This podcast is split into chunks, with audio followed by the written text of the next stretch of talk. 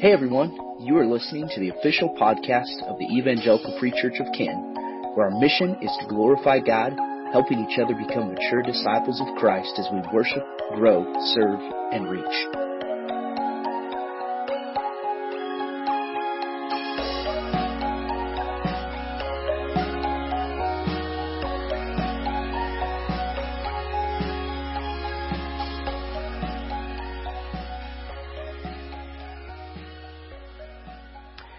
Take your Bibles and uh, open up to 1 Samuel, 1 Samuel chapter 8. And uh, does anyone need a Bible? Put your hand up and we'll make sure we get you one. Okay? That way everyone has a copy of God's Word in their hands. Right? And 1 Samuel chapter 8. And uh, we're going to continue in really the next three chapters of 1 Samuel over the next month. And we're, we're talking about uh, this concept that we want a king. And really what we're looking at is we're looking at the nation of Israel, and we're looking at their response in kind of a tumultuous time, and seeking to consider what are the applications that we can see even in our own lives as we walk through this. And last week, as we identified our main idea, this is really kind of consistently the, uh, the, the main idea of this whole series. And the, the main idea of this whole series being that uh, true success is only achieved when the Lord leads.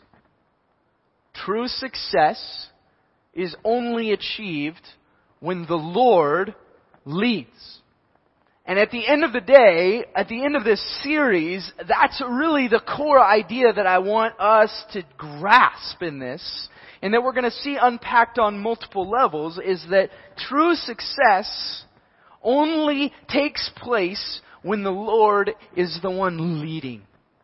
And a part of that is us being willing to submit to His leadership, first and foremost. And so as we kind of introduce this idea and as we think through this, I want to challenge you uh, with a couple of questions. And I just want you to think through these, okay? I just want you to consider these in your own life, okay? Just think about the answers to this for you. First off, why do we long for leadership? Why do we long for leadership.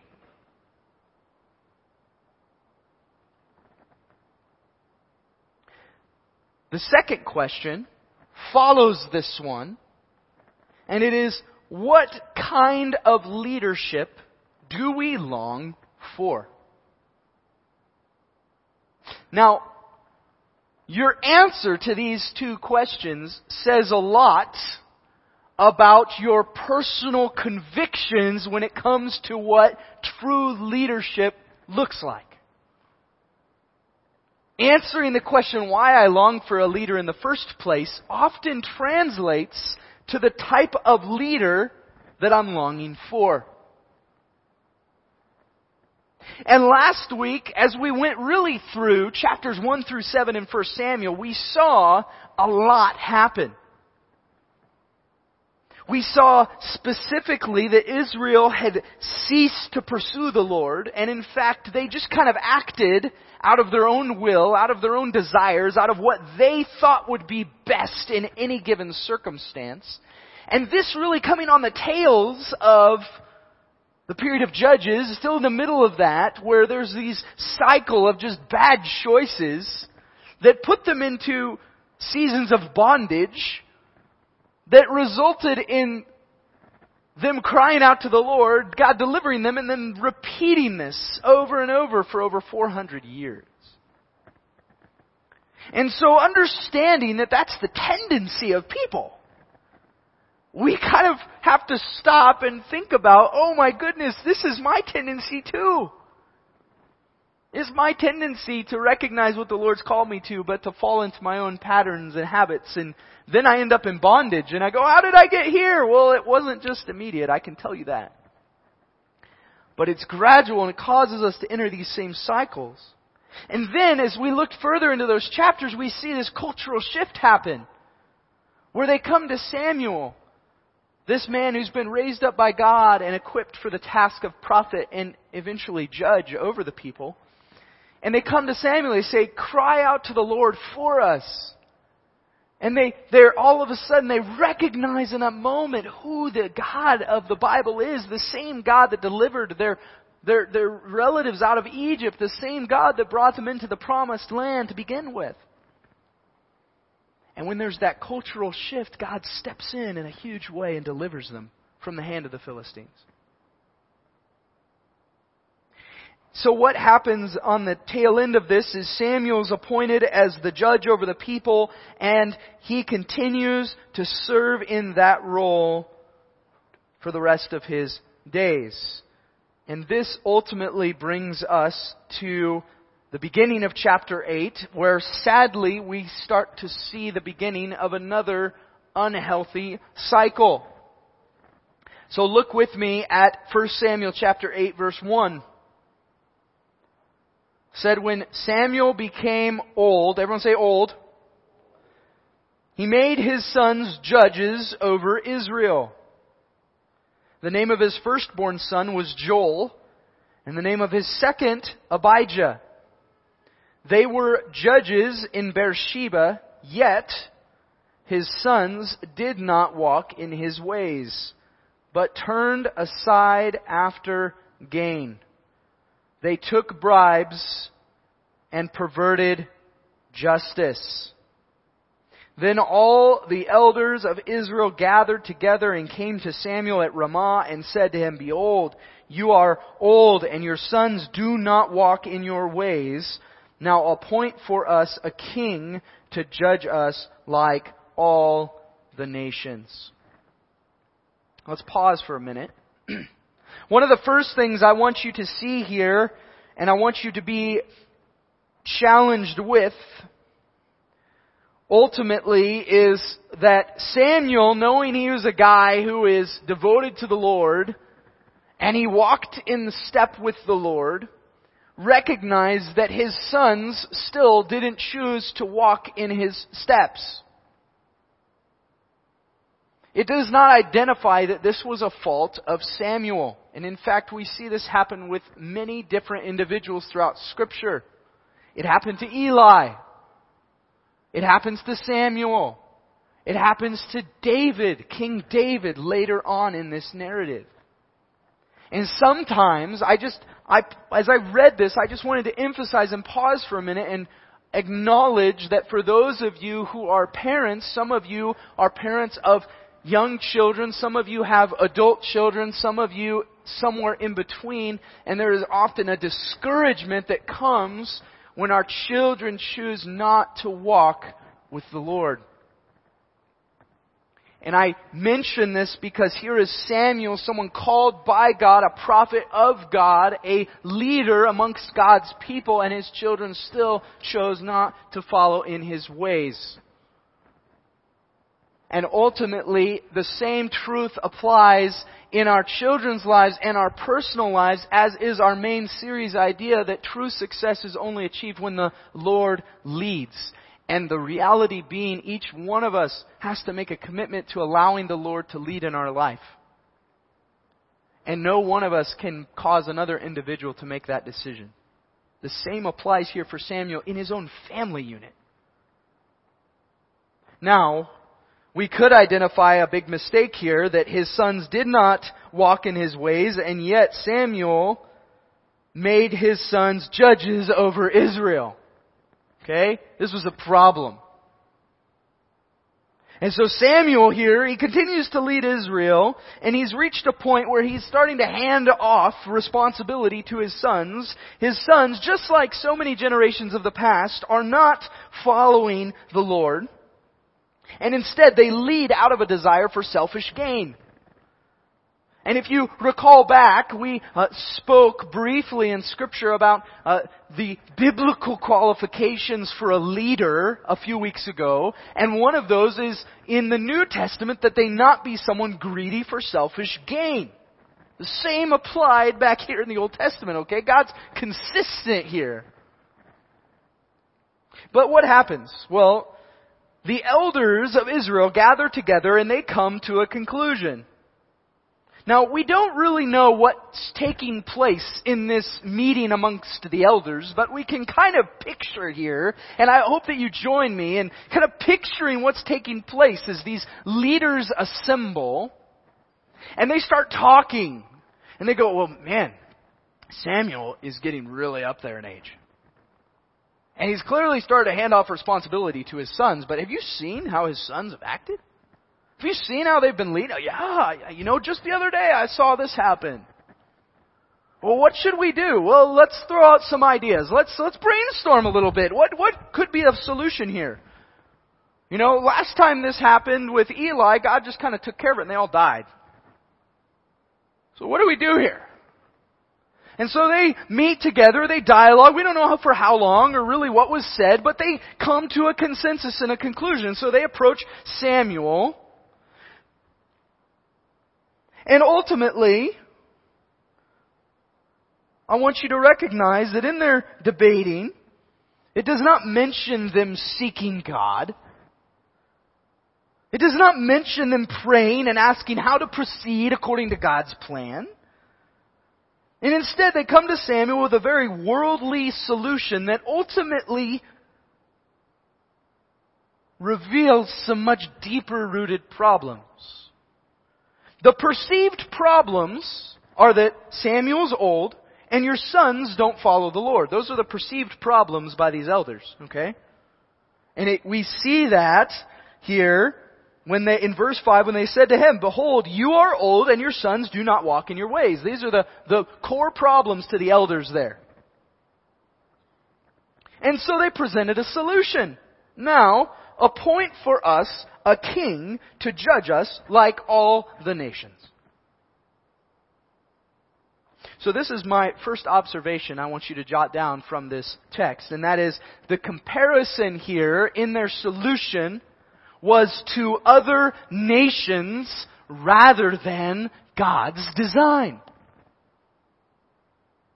Their comparison to bring about a solution in this issue, the perceived issue being, well, he's old and his sons don't walk in the way of the Lord. So, solution. Let's get us a king. All, all these other nations, man, I'm telling you what, they seem to be really successful with this type of leadership. So you bring about that and all our problems are going to be solved. It's going to be great.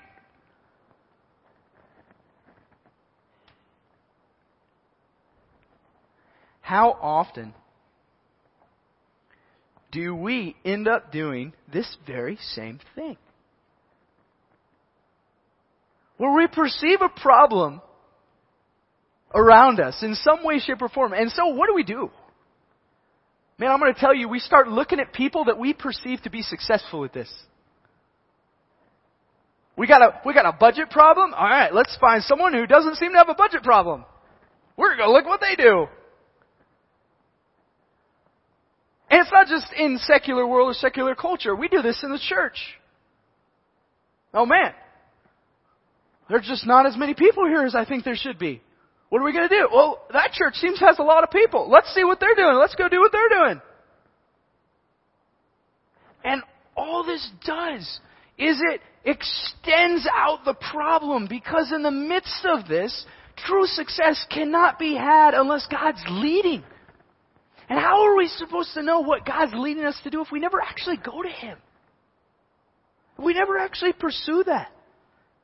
Furthermore, how much of what we desire to see in a leader is rooted in our own perception of what works, based on other earthly leaders as opposed to what God's established in His Word? And this ultimately goes back to those first two questions. Why do we long for leadership? And what kind of a leader do we long for? So often, church, it becomes way more about personally and me and what's best for me and what I think it should look like and me, me, me, me, me. And I'm telling you, in the midst of all of this, the biggest thing that seems to consistently get people in trouble is them thinking about themselves and focus so much on me that I lose sight of what is God even saying in the midst of all of this. Let's read on and see what happens as the elders brought this to Samuel. Verse 6, it says, But the thing displeased Samuel when they said, Give us a king to judge us. And so Samuel prayed to the Lord. Thank you, Samuel, for actually going to the Lord here.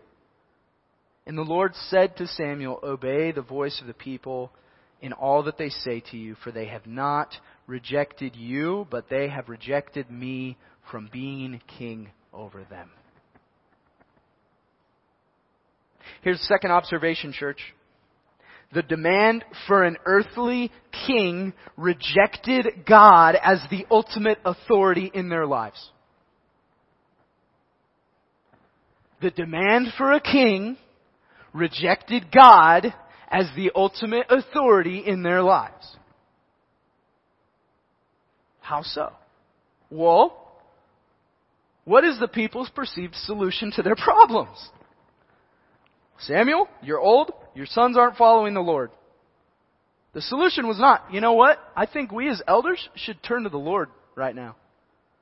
And maybe trust the Lord to lead us and to influence our decisions and influence how we're going to respond and how this is all going to go. And instead they go, no, bring us a king because it's worked for all these other people, so it must work for us. And in doing so, the people identified, God, you're not enough. Your authority is not enough in my life. So we need someone else who we can call our leader and our ruler in order to accomplish what we're going to do here within our own nation. Now, I want to preface something and say that in no way am I expecting this message to communicate to you that somehow the solution to all our problems is to abolish all leadership government structures and just do our own thing, okay? Now, sometimes it may feel like that would be the best thing to do. Right? But this challenge specifically is for those of us who claim the name of Jesus and have identified that God is my ultimate authority and whatever I do, I want to serve Him. And I'm telling you that we have a problem when we become more concerned about what's happening in the political world than we are concerned about our spiritual focus and motivation as the church. And we will not get it right in the secular world until our eyes are fully fixed on the King, the true King, the God of the Bible. And as long as we continue looking to man for the solutions that only God can bring, we reject God as the ultimate authority. And so often our responses to what's taking place blatantly show a rejection of God as that authority. And it needs to change. Now, let's look at verse 8. 1 Samuel chapter 8. It says, According to all the deeds they have done, this is God speaking to Samuel, from the day I brought them up out of Egypt, even to this day, forsaking me and serving other gods, so they are also doing to you. Now then, obey their voice. Only you shall solemnly warn them and show them the ways of the king who shall reign over them. Third observation here, church. The demand for an earthly king comes with a warning. The demand for an earthly king comes with a warning. God ultimately says, Samuel, if they've forsaken me after all I've done for them, don't be surprised that they're forsaking you and what you're trying to lead them into. If they've forsaken me, the God who brought them out of Egypt, who delivered them from Pharaoh, who went before them in a pillar of cloud, a pillar of fire, who parted the Red Sea, they walked across on dry land, defeated the army of Pharaoh, brought them into the promised land after they denounced me once, wandered the desert, saw me help them conquer these massive land areas and provide them with plenty to flourish, only to see themselves go after other gods, to see me raise up leaders and deliver them out of those, only to repeat the cycle again and again and again. Samuel, if they're going to reject me, don't be surprised when they reject you. And so God, as He often does, gives the people over to exactly what they think is best. Even though what is best is for them to simply humble themselves and turn to the Lord and allow Him to be the one who leads. It comes with a warning. Now, the details of that warning we're going to get into in the coming weeks. Next week specifically, we're going to focus just on verse 8 and look specifically at what even is idolatry. And what does he mean? They've, he, they've forsaken me and are serving other gods. How does that, how does that apply to us? We're going to look at that next week. Just that alone, because it's a big, big subject matter. And then after that, we're going to look at what is, what is the warning? What should we expect of someone who's leading other than God himself? What shouldn't we be surprised by? And then ultimately capping that by thinking about what do we really long for? What does who we are and what we're doing communicate about what we long for? But today specifically, I want to give you two specific points of application. First off, don't be surprised when earthly rulers rule in earthly ways. Don't be surprised. And we're going to get into that's part of the warning. You want an earthly king, you want an earthly ruler? Don't don't be surprised when they lead in earthly ways. Don't be surprised when they don't do what you think they should do because ultimately they're not God. Don't be surprised when earthly rulers rule in earthly ways. Secondly, I want you to think about this question Who or what is the authority that we demand in our life? Is it really God? Who or what is the authority that we truly demand in our life? And there's many ways we can evaluate that and look at that, but ultimately it comes down to where are my eyes fixed the most? Where does my my my stuff go to the most? Where does my time go to the most? Who are the voices I listen to the most? Will often reveal the answer to this question. Church, I long for us to be a people who not don't just verbally affirm that God is the one who leads us, but that by what we say and what we do, it would be visibly clear that He is our King. But in order for that to take place, there's got to be some deep seated transformation that takes place. Where I become way more a follower of Jesus than I am an American. Where I'm way more a follower of Jesus than I am whatever I do. That I'm way more a follower of Jesus than you fill in the blank. That our identity and who we are would be in Christ and our authority, the driving force in our life, would be nothing of this world, but the very one who saved us in Christ. Amen? I'm going to ask the worship team to come up. Let's pray together.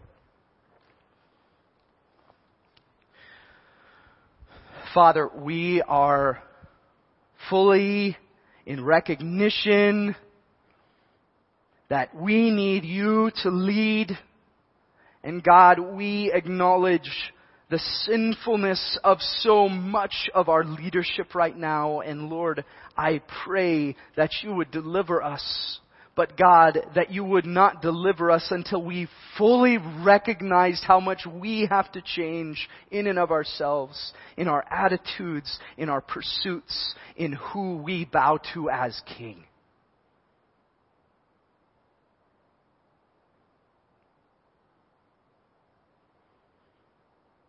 God, help us to humble ourselves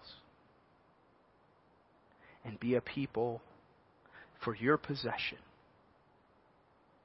completely overtaken by you to do your will,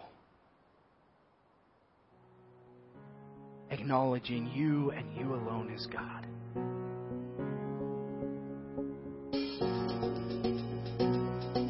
pray all of this in the name of Jesus.